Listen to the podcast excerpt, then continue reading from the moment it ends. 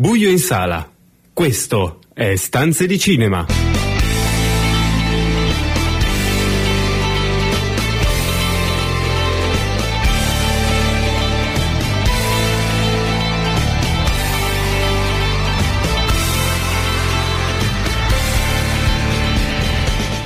Benvenuti a una nuova puntata di Stanze di Cinema, il programma che vi racconta i film in streaming, tutte le novità da Hollywood a Cinecittà e all'universo delle serie TV. Io sono Marco Albanese, con me per questa puntata ci sono Carlo Cairoli. Ciao Marco. E in collegamento, eh, in viaggio, Daniele Valsecchi. Sì, buonasera a tutti. Scusate se il mio collegamento sarà un po' altalenante, ma sono proprio in trasferta. Movimento. Azzardia- azzardiamo un, un collegamento con, con l'auto. È così. C'è traffico in giro? no, direi, direi, direi, di no. Solo parecchi camion, poi direi che per il resto traffico. Dai, inizio subito col, col, darti una buona notizia, Daniele, così iniziamo bene la, la, puntata perché torna al lavoro dopo sei anni da The Revenant eh, Ignarritu e lo fa proprio a casa sua, Città del Messico, sul set di Limbo. Sì, Carlo, è molto strano perché ehm, Ignarritu, pur essendo un regista messicano ma internazionale con tanti anni di attività a, a, Hollywood, non girava un film eh, a casa sua da Amores Perros, il suo primo, nel 2000, quindi sono passati eh, quasi vent'anni. E mm, non si sa molto della storia di questo film se non che racconterà il Messico fra tradizione e modernità ed è un colossal, grandissime scene di massa, eh, un film certamente importante. Il protagonista è Daniel Jiménez Cascio, che era in Bad Education di Almodovar e soprattutto in Zama di Lucrezia Martel e sarà anche il protagonista del prossimo Memoria, il nuovo film di Apicciapong con Tilda Swinton.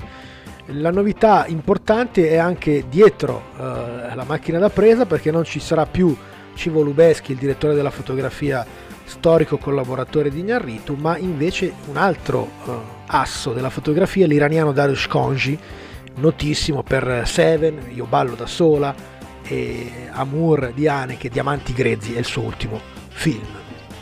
Restiamo a parlare di grande cinema, questa volta raccontato perché ne abbiamo già parlato, Francis Godfather è il film che racconterà la lavorazione eh, piuttosto drammatica del film Cult il Padrino, sappiamo che tra le protagoniste ci sarà Ellen Fanning che interpreterà Ali McGo. Sì, perché il film che sta girando Barry Levinson, eh, su appunto come dicevi tu, sulla travagliatissima eh, lavorazione del padrino, eh, il, il, cast sta crescendo, c'è Oscar Isaac che avrà il ruolo di Francis Ford Coppola, c'è Jack Gyllenhaal che avrà invece la parte del produttore Robert Evans, il famosissimo produttore, uno dei più importanti degli anni 70, Elizabeth Moss è stata scelta per interpretare la moglie di Coppola, Eleanor, mentre invece la moglie del produttore eh, Robert Evans a quel, a quel, momento era Ellie McGraw, l'attrice che poi avrebbe conosciuto eh, Steve McQueen sul set di Getaway, lasciando il produttore innamorandosi di Steve McQueen.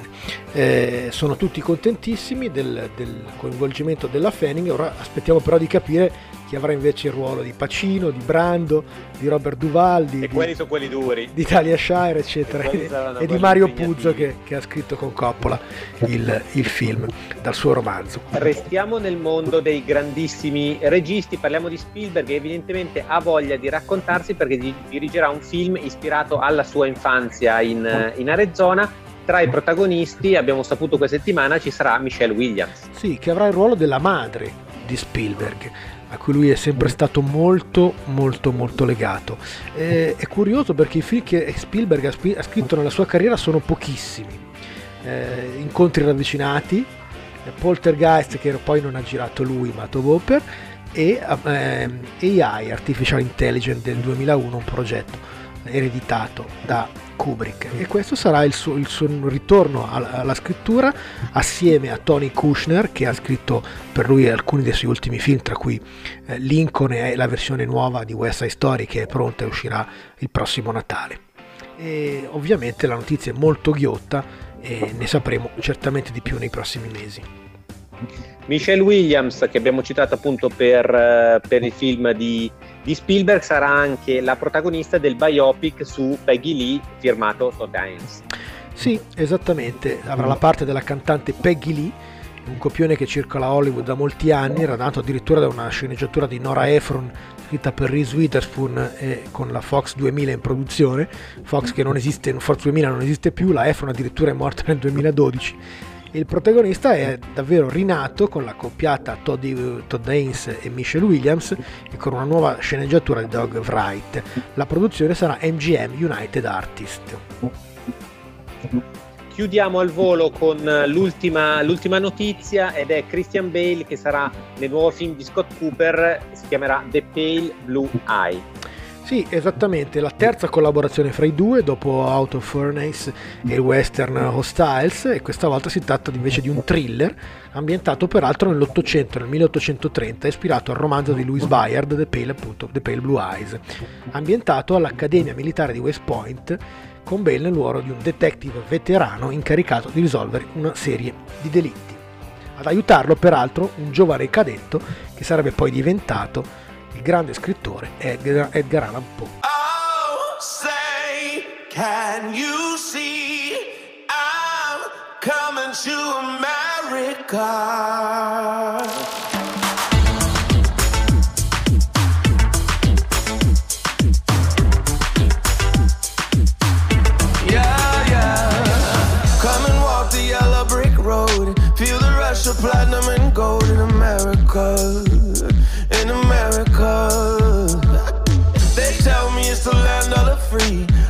Opportunity for people like me in America.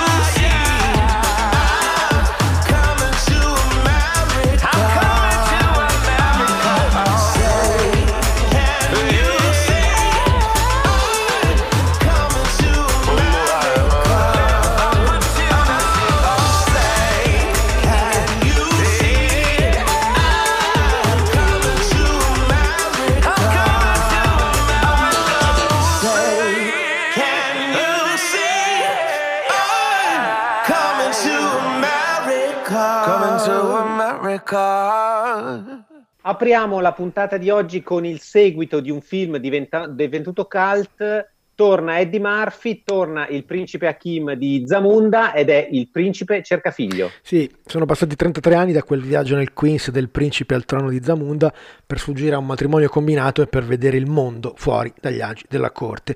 Hakim ha poi sposato la sua Lisa McDowell e assieme hanno avuto tre figlie, ma non un erede maschio. Quando il re eh, Joffer si avvicina alla fine dei suoi giorni, la successione al trono è minacciata dalle mire espansioniste del generale Izzi della vicina Nexdoria quello che Hakim non sa e che lo stregone di corte ha visto in sogno è che nel Queens c'è un suo altro figlio, Lavelle, nato da una relazione di una notte con l'esuberante madre Mary.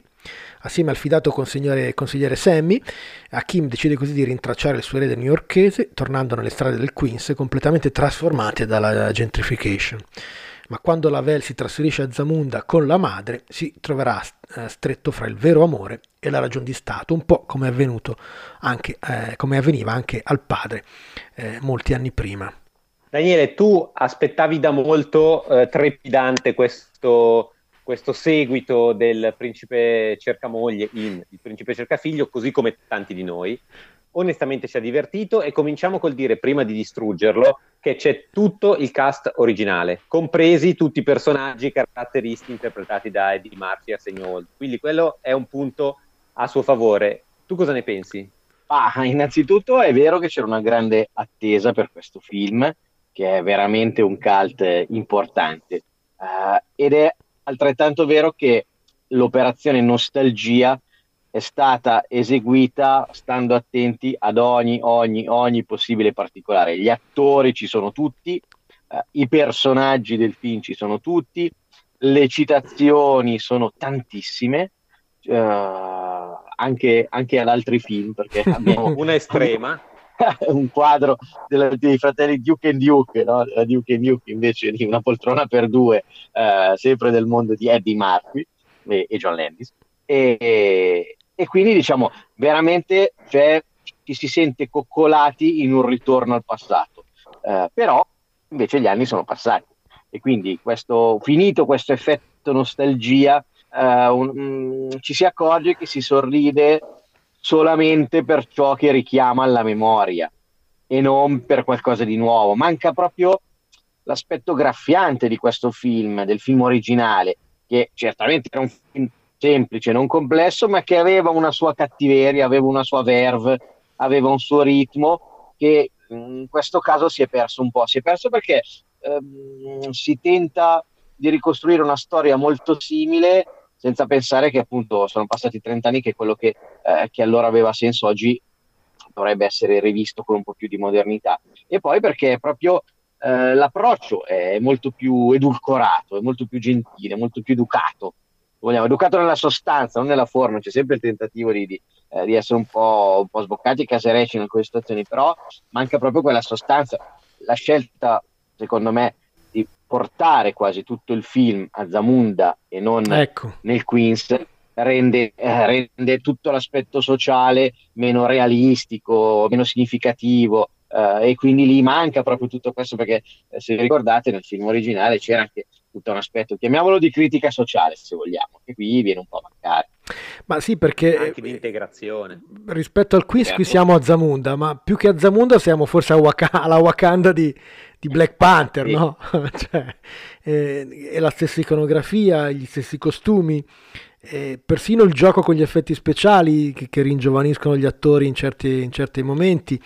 Eh, insomma, davvero sembra, sembra, perdere questo film la spontaneità che è contagiosa di, di quel film originale, che veniva peraltro davvero a chiudere un periodo, un decennio per Murphy assolutamente diciamo incredibile, nel senso che lui aveva cominciato eh, a meno di vent'anni nel Saturday Night Live e poi eh, il cinema l'aveva subito diciamo, preso con, con 48 ore, con una poltrona per due, con Beverly Hills Cop, con il bambino d'oro, con la ripresa del suo stand-up che si chiamava appunto Nudo e Crudo e con questo eh, eh, Il principe cerca moglie del 1988 di John Landis che veniva a chiudere un decennio veramente felicissimo, di, di grandissima popolarità. Da lì in poi invece è cominciata un'altra carriera per Eddie Murphy, sono cominciati i sequel, sono cominciati i film meno indovinati e un po' anche il, il, suo rapporto con il cinema, eh, con la fisicità del suo personaggio, che non è solo nelle battute, ma anche i suoi film sono spesso film d'azione,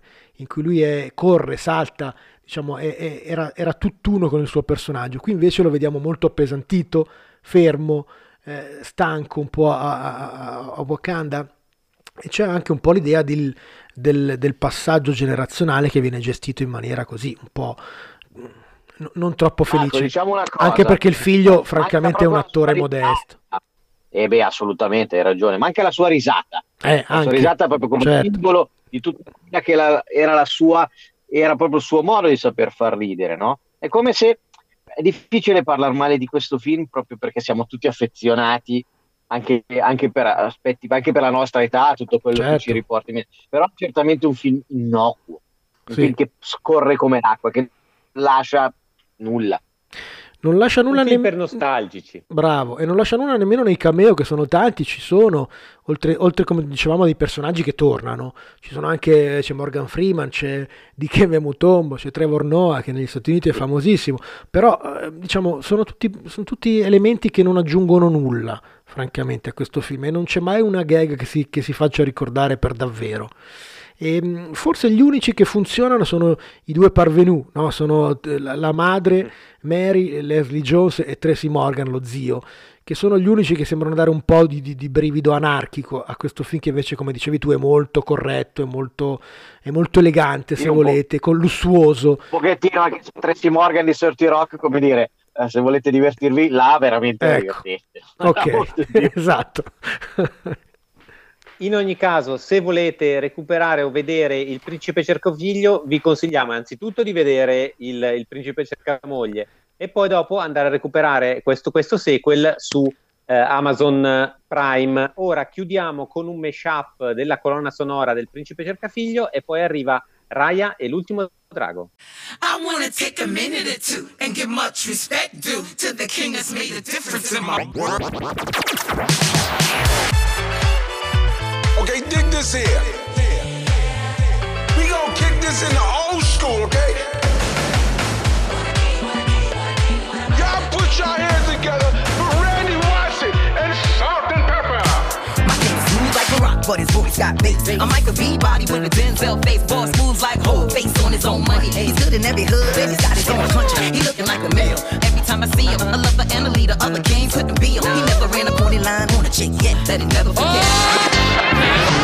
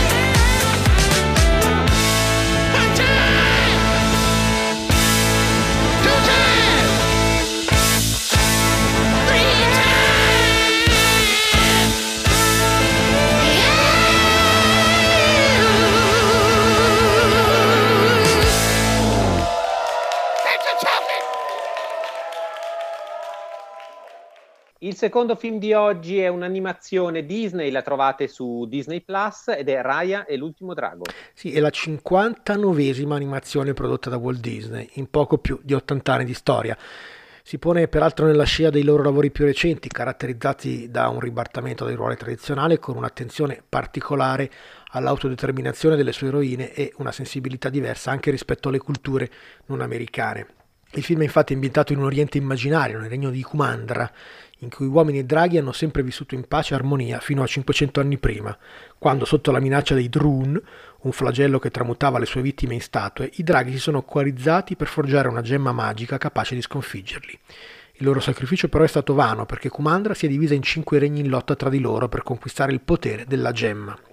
Raya è la figlia del capo Benja, sovrano delle terre del cuore, e custode della gemma. Quando Benja riunisce i cinque regni per mettere fine alle ostilità e rinverdire i fassi di Kumandra, la piccola Namari, figlia della regina delle terre di Zanna, inganna Raya e cerca di rubare la gemma, che si rompe in cinque pezzi, liberando di nuovo i Drun. Ciascun regno finisce così per costruirne un pezzo, almeno finché Raya, sei anni dopo, decide di rimettere insieme la, la gemma per rompere il gioco di paura e terrore che ha trasformato le Cinque Terre in lande desolate e popolate di statue di pietra. Raya rientra certamente nella nouvelle vague dei film eh, Disney, eh, sì. quelli in cui le donne sono, sono centrali, sono uh, indipendenti, autodeterminate e ovviamente Raya si discosta tantissimo dalle classiche principesse Disney che aspettavano il, il, principe azzurro, ma ci interessa tantissimo la recensione di Daniele e soprattutto quella di sua figlia. sì, ho, ho, visto il film effettivamente assieme, assieme a mia figlia, come mini, mini critica cinematografica e devo dire che il suo feedback, innanzitutto che vale più del mio, in questo eh. caso è stato nettamente positivo, nel senso che questo, questo, questa struttura di film da, da, storia, è vero, moderna, cioè con personaggi moderni, certamente queste, queste eroine e anti-eroine, eh, femmine autodeterminate che costruiscono il loro destino su, su, mia figlia e sulle bambine di quell'età, su quel mondo, fa, fa effetto, cioè colpisce e arriva al segno, dà un messaggio. E poi eh, c'è da dire che la struttura è una struttura classica eh, da quest, no? Da viaggio, da ricerca eh, di una soluzione di un percorso con un pezzo dopo l'altro tipico del fantasy, insomma, tipico di tutta una serie di racconti classici eh, di, di, eroismo e anche questo ha funzionato molto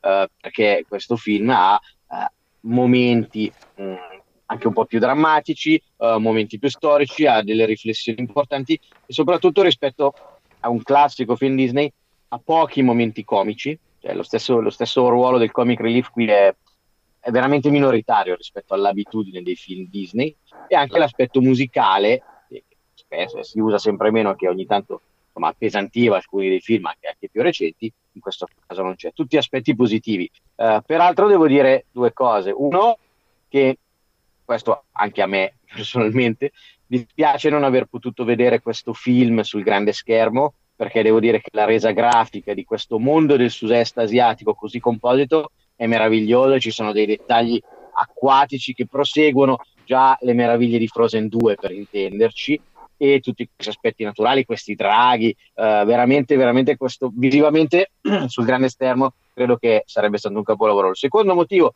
per cui mi dispiace non averlo visto sul grande schermo è che i simpatici amici di Disney sì. con un VIP Pass chiedono anche agli abbonati di Disney Plus di pagare la miserevole cifra di 21,99 euro, se non sbaglio, per poter vedere questo film. Ecco, questa è una cosa che francamente mi lascia abbastanza esterefatto, eh, proprio perché se di streaming bisogna vivere, se eh, i momenti sono questi, se in particolare trovo è qualcosa che non capisco, francamente, vi dico la verità mi ha lasciato, mi ha lasciato molto ma, perplesso. Eh, Poi Ubi Maior mi non ma uh, non mi piace il di approccio.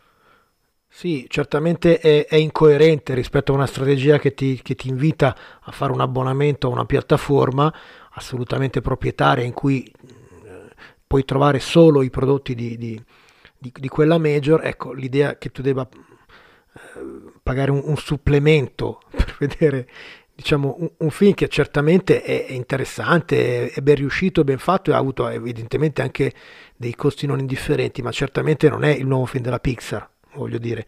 O non è, esatto, è... non è Soul, effettivamente è una scelta strana. No, una scelta ecco. Peraltro Soul, peraltro Soul invece si poteva vedere. Esatto, è curiosissima questa cosa, no? cioè io capisco, mi dispiace per loro che ovviamente volevano farlo uscire sul grande schermo, però francamente da, da abbonato come tutti noi l'ho trovato. Certo. È una scelta un po' schizofrenica, dai. Sì, sì, sì, sì, proprio spiacevole.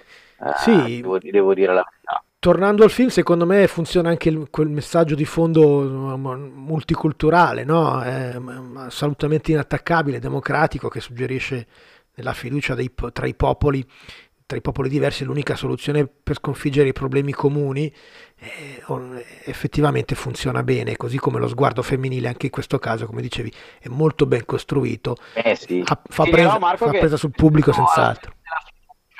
Tu parlavi di fiducia, no? rispetto alla, a questo tema della fiducia, questo fatto eh, il messaggio sia non solo quello di dare fiducia, ma di dare fiducia, dare una seconda e una terza certo. possibilità affinché la fiducia... Questo è un tema, devo dire, più complesso no? sì. del, classico messaggio, perché eh, è un film che ti mette di fronte anche ai fallimenti e, e alla pervicacia, diciamo, alla tenacia del credere nella fiducia anche quando i fatti ti danno conto. Devo dire che questo è un aspetto, uno scarto ecco, della norma. È, è molto, diciamo, è, è, è, molto bideniano, se volete, no? con il primato della diplomazia, diciamo, su, sulle, sulle, misure diciamo, più, più di forza. Direi ragazzi di salutare Daniele, lo lasciamo al suo viaggio, continuiamo Grazie. poi io, Buona io serata te, a tutti. Marco con tante news, l'ultimo film di oggi è Dark Mirrors.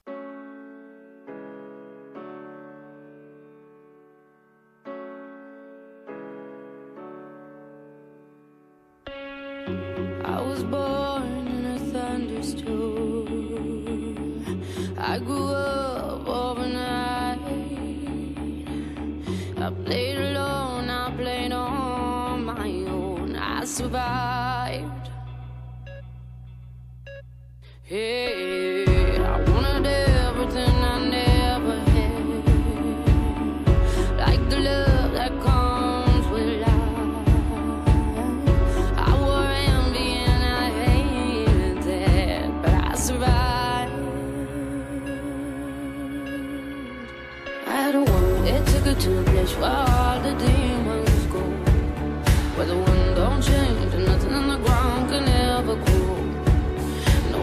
just lies and you're taught to cry in your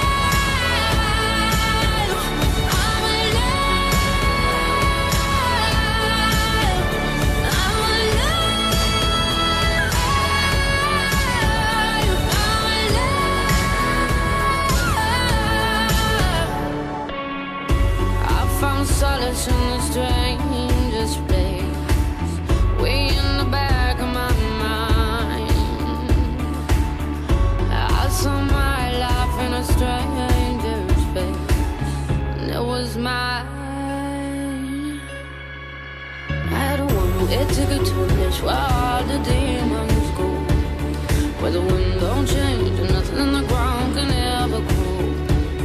No hope just lies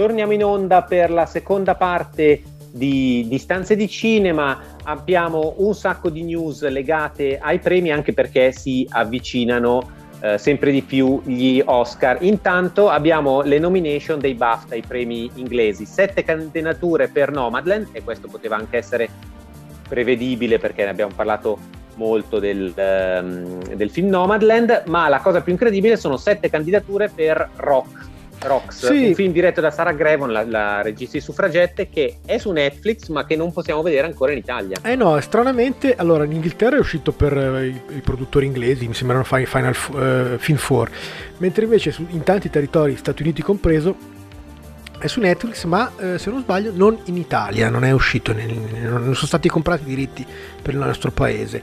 È un coming of age eh, movie con una protagonista adolescente, se non sbaglio, anche di colore. Eh, essendo inglese certamente c'è stata un'attenzione particolare dei BAFTA su questo film.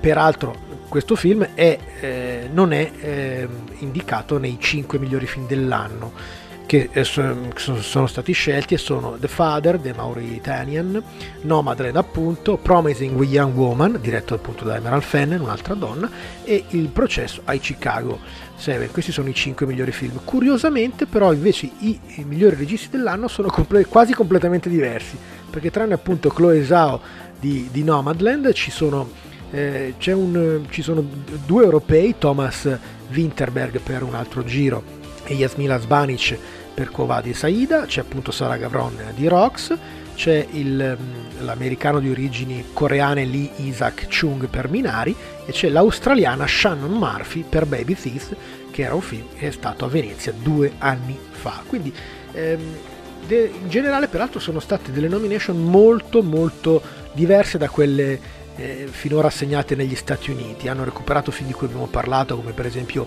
eh, Isaus, eh, come cari compagni di, di Konchalowski che, che, era stato a Venezia, e come appunto questo Cova di Saida, come la nave sepolta che, di cui abbiamo parlato a gennaio che è su Netflix, Netflix. come The White Tiger, anche quello su Netflix, insomma nomination diverse. Peraltro eh, questo nasce anche da un'enorme polemica perché l'anno scorso tutti gli otto attori candidati erano bianchi e c'era stata una enorme polemica sui BAFTA, eh, l'associazione che, che, li, che, che, presiede al premio ha fatto tutta un'attività nel corso dell'ultimo anno per aumentare la diversity del, del, dei loro membri e, e, delle loro candidature, effettivamente il risultato è quello che, abbiamo, che vi abbiamo raccontato molto poco originale invece i premi del sindacato registi, un po' perché i film sì. quest'anno i migliori sono perlomeno quelli, sono, sì. sono poi quelli ma ci ritroviamo sempre eh, tra i migliori registi, il regista di Minari, Promising Young Woman, Mank, Processo Chicago 7, Nomadland.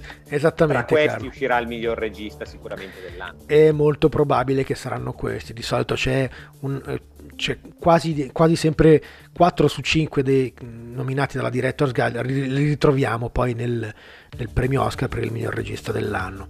Eh, e appunto sì, appunto, parlando, di, parlando Oscar, di Oscar, sì, c'è una novità interessante. La una... grossa novità è che non saranno più al Dolby Theater. Sì, si sta parlando di tante possibilità perché il Dolby Theater è sì un teatro enorme da 2000 posti, ma eh, evidentemente non è sufficiente ad ospitare eh, le, col dovuto distanziamento tutti i candidati. Si sta eh, pensando, la, la, il rumor della settimana è di farlo alla Union Station la stazione inaugurata dei, dei treni di Los Angeles, inaugurata nel 1939, che è stata poi da allora set per tantissimi film, fin dai primi tempi con i, i noir di, di, quegli anni, fino a un film che si chiama proprio Union Station in italiano, L'ultima preda, e, e poi tanti altri film, dallo spaccone a Come eravamo, da Driver l'imprendibile fino a Vivere e morire a Los Angeles, Bugsy e Gangster Squad del 2013.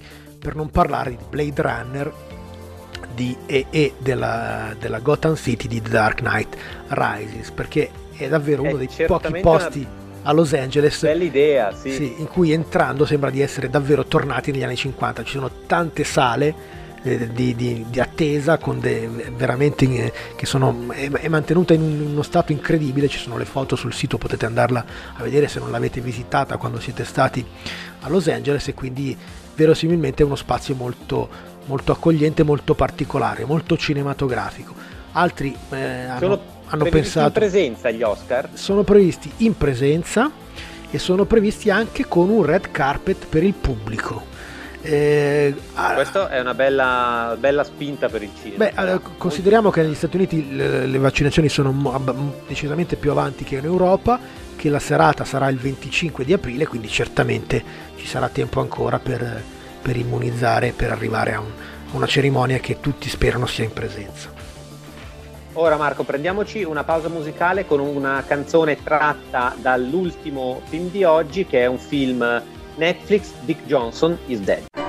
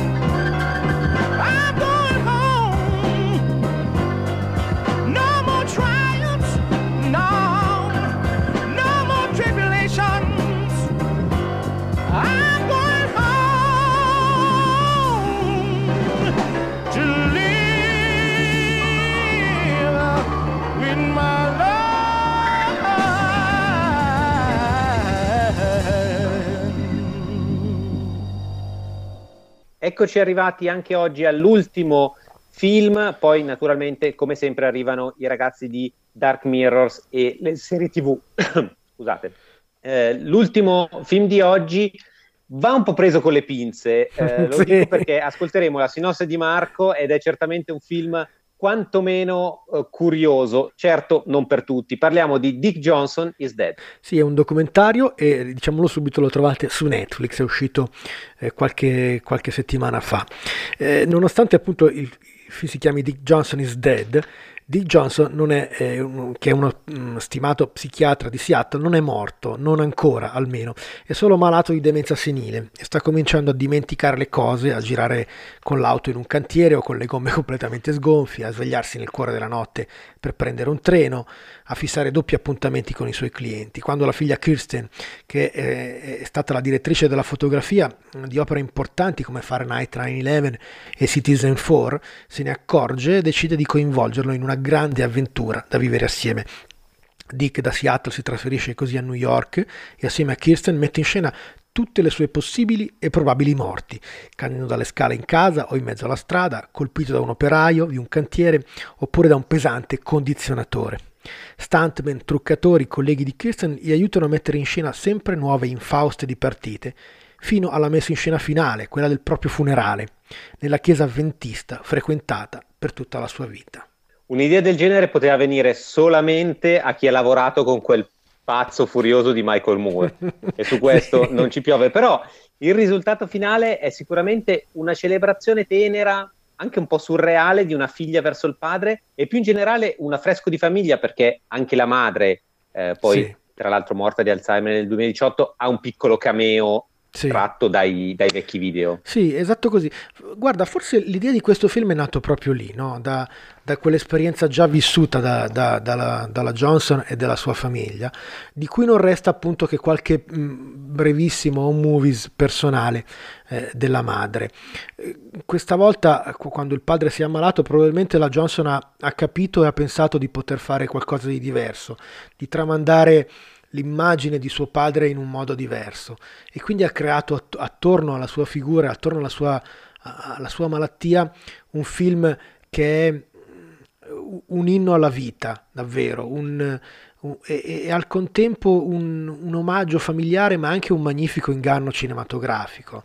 No? Quest'idea di, di voler rappresentare attraverso questi, queste sorte di, di sketch eh, esorci- ed esorcizzare così eh, la, la, possibile morte, la futura prossima morte di Dick Johnson è davvero un momento eh, anche molto toccante, divertente, riesce a mantenere un tono lieve e beffardo di chi davvero ha deciso di giocare con la vita eh, fino all'ultimo istante, sempre con, con il sorriso sulle labbra. No? Eh, sia pure molto, molto eh, spirituale, frequentatore della sua chiesa avventista che proibiva alcol, balli e cinema, Dick Johnson, eh, quando i suoi figli erano ancora ragazzini, li porta a vedere Frankenstein Jr. Eh, convinto che eh, avrebbe avuto il suo paradiso qui sulla terra con la sua famiglia e, e non e, e, non, e, non, altrove. Il, pa- il, paradiso, tra l'altro, glielo, glielo disegna glielo costruisce la figlia. Glielo sì. ambienta attorno ed è un paradiso piuttosto curioso perché la compagnia non è male. Sì, la compagnia non è male, ci sono santi, diciamo, veri e, altri molto più, più laici, da Buster Keaton a, a, a tanti altri personaggi eh, che, che ha Freud, Freud Frida Kahlo, Bruce Lee, insomma tanti personaggi eh, che sono seduti a tavola in un momento assolutamente conviviale, eh, un paradiso in cui si può cantare e ballare ciascuno la propria canzone. È davvero un film che racconta anche la forza del cinema, no?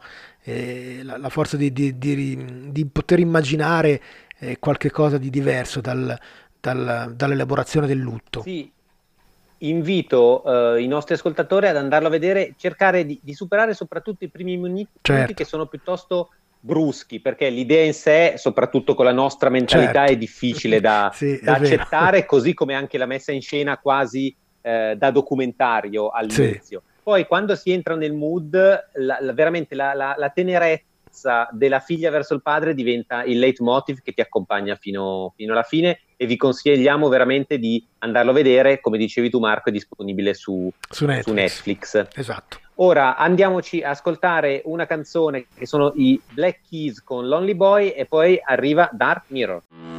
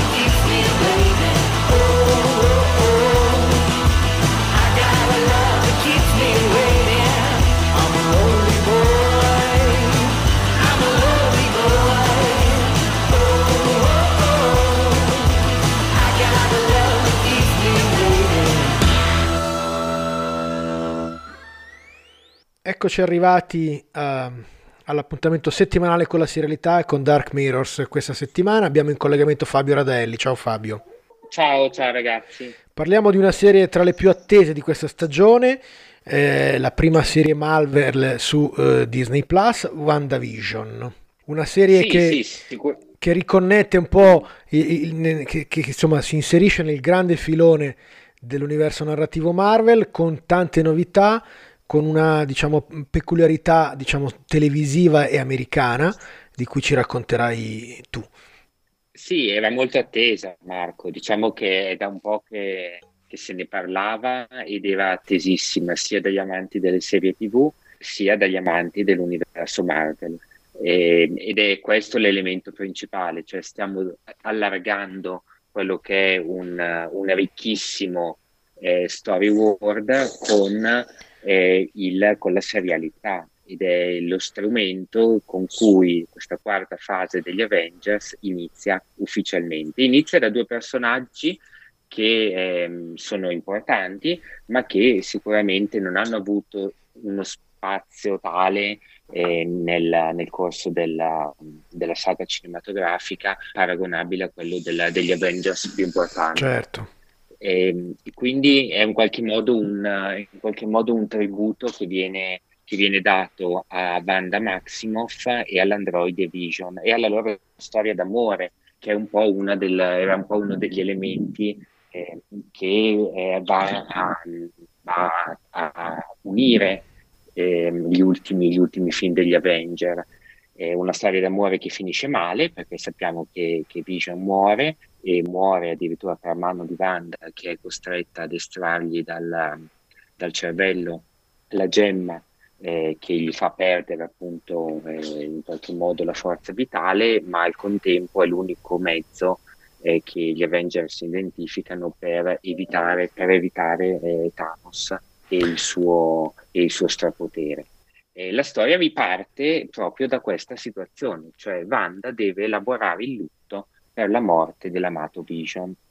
E non è semplice, non è semplice perché le viene addirittura negata la possibilità di eh, celebrare una qualche forma di funerale, di cerimonia funebre per, sì, uh, per sì, eh, i nostri ascoltatori magari avranno ricordano il finale appunto del, dell'ultimo, dell'ultimo, Avenger con la grande cerimonia funebre per, per Iron Man, no?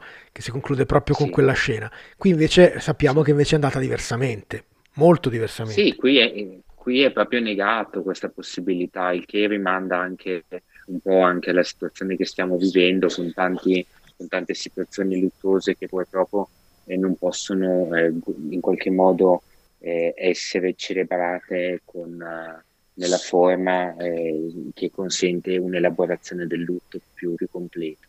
E, Wanda a questo punto, di fronte a questo ennesimo affronto, di fronte al corpo di Vision fatto letteralmente a pezzi, eh, perde davvero le staffe e va a creare un universo parallelo, eh, prende praticamente in ostaggio tutti gli abitanti piccola, eh, di una piccola città di Westview e mm, crea un universo in cui lei e Vision possono stare insieme, in cui quindi c'è una forma di rinascita di Vision e in cui possono avere dei bambini. È un racconto che viene eh, sviluppato utilizzando gli stilemi della sitcom e quindi i primi episodi sono letteralmente un WandaVision show con un omaggio a quelle che sono le grandi, le grandi storie della, di questo genere quindi I Love Lucy, The Dick Van Dyke Show, ehm, in Italia quelle che sono conosciute come Vita da strega. E, e ho sposato un'aliena se non sbaglio. E poi, e poi esatto, ho sposato una strega, cioè tutte, tutte mm, situazioni che sono un omaggio, un omaggio ad, una, ad un genere che ha fatto la storia della, della TV americana. E insieme al crime sicuramente la sitcom è il genere più amato dal pubblico americano e molti, eh, soprattutto magari eh, quelli che hanno avuto, che hanno una cultura da questo punto di vista o che hanno seguito direttamente queste scene, rivedono proprio nella, eh, nelle scene, nelle inquadrature, nelle battute, nelle gag, nelle location, ah, perché anche le location sono proprio quelle della, utilizzate per queste serie tv, eh, rivedono e rivivono quel, quel mondo. Eh, eh, poi Marco può piacere o non piacere, giusto? Tu sì, stesso mi dicevi che insomma no, è una cosa che non a tutti può... Sì, è, è molto particolare, certamente è per appassionati. Eh, nel proseguio di questa stagione si capisce anche perché il mondo di Wanda e Vision eh, assume questa forma particolare, no? e, e, mentre poi invece la storia si, eh, dalla quarta puntata in poi si allontana, rientra eh, nel presente e, e, e, si capiscono tutte le connessioni diciamo tra, tra eh, come dicevi tu questo mondo ricreato da Wanda temporaneamente e invece la realtà eh, che all'esterno continua invece eh, regolarmente con, co- con, una lotta particolare tra la Sword, eh, alcuni agenti, il capitano Monica Rambeau, il figlio di, de- della Rambeau che abbiamo visto in Capitan Marvel, insomma tutta una serie di altri personaggi minori che, che portano avanti il racconto e l'universo condiviso della Marvel, no? dilatandolo ecco, ulteriormente c'è un elemento, Marco, che eh, mi piace sottolineare, cioè che questi primi tre episodi, non sempre anche le varie critiche lo hanno messo bene in evidenza, sono questo grande omaggio alla sitcom e va benissimo, ma si sente sotto traccia quell'influenza, quel sapore di Hitchcock, quel sapore di Twilight Zone, quel sapore certo. ehm, del bizzarro che è una, un altro grande filone che, tra parentesi, ha formato eh, Jack Sheffer, che, che, è lo showrunner della, della serie, e, e, che in qualche modo poi trova lo sbocco dal quarto episodio in poi. Lì si capisce cos'era questo senso eh, di qualcosa che non torna, questo qualcosa che, che, non è, qualche tassello che non è al posto giusto. E sono tasselli disseminati con una grande cura, ehm, quasi maniacale dal punto di vista poi del, dello, sviluppo, dello sviluppo narrativo. Perfetto Fabio, ti ringrazio, il tempo come al solito è tiranno, avremmo potuto parlare di questa serie ancora a lungo, invitiamo sì. i nostri ascoltatori a recuperarla certamente perché non è, come dicevi mm, tu nel pezzo che uscirà per stanze di cinema, non è solo una serie per quelli che conoscono a menadito l'universo della Marvel, ma è assolutamente godibile diciamo da sola in, in sé. Vero, vero. Come tutte le settimane, vi, prima del, della fine, vi, eh, e di eh, darvi l'appuntamento per la settimana prossima e quando volete naturalmente su Stanze di Cinema, Facebook, Twitter e in podcast su Spotify. Vi lasciamo con la stanza di Morricone. Questa settimana una delle sue più celeberrime colonne sonore, C'era una volta il West, 1968, e mh, mm, Sergio Leone, Claudia Cardinale, Henry Fonda, Charles Bronson, uh, Jason Roberts da un soggetto di due giovani registi. Dario Argento e Bernardo Bertolucci. Questo è Ennio Morricone da Marco Albanese, Carlo Caroli Daniele Valsecchi. Buon film a tutti!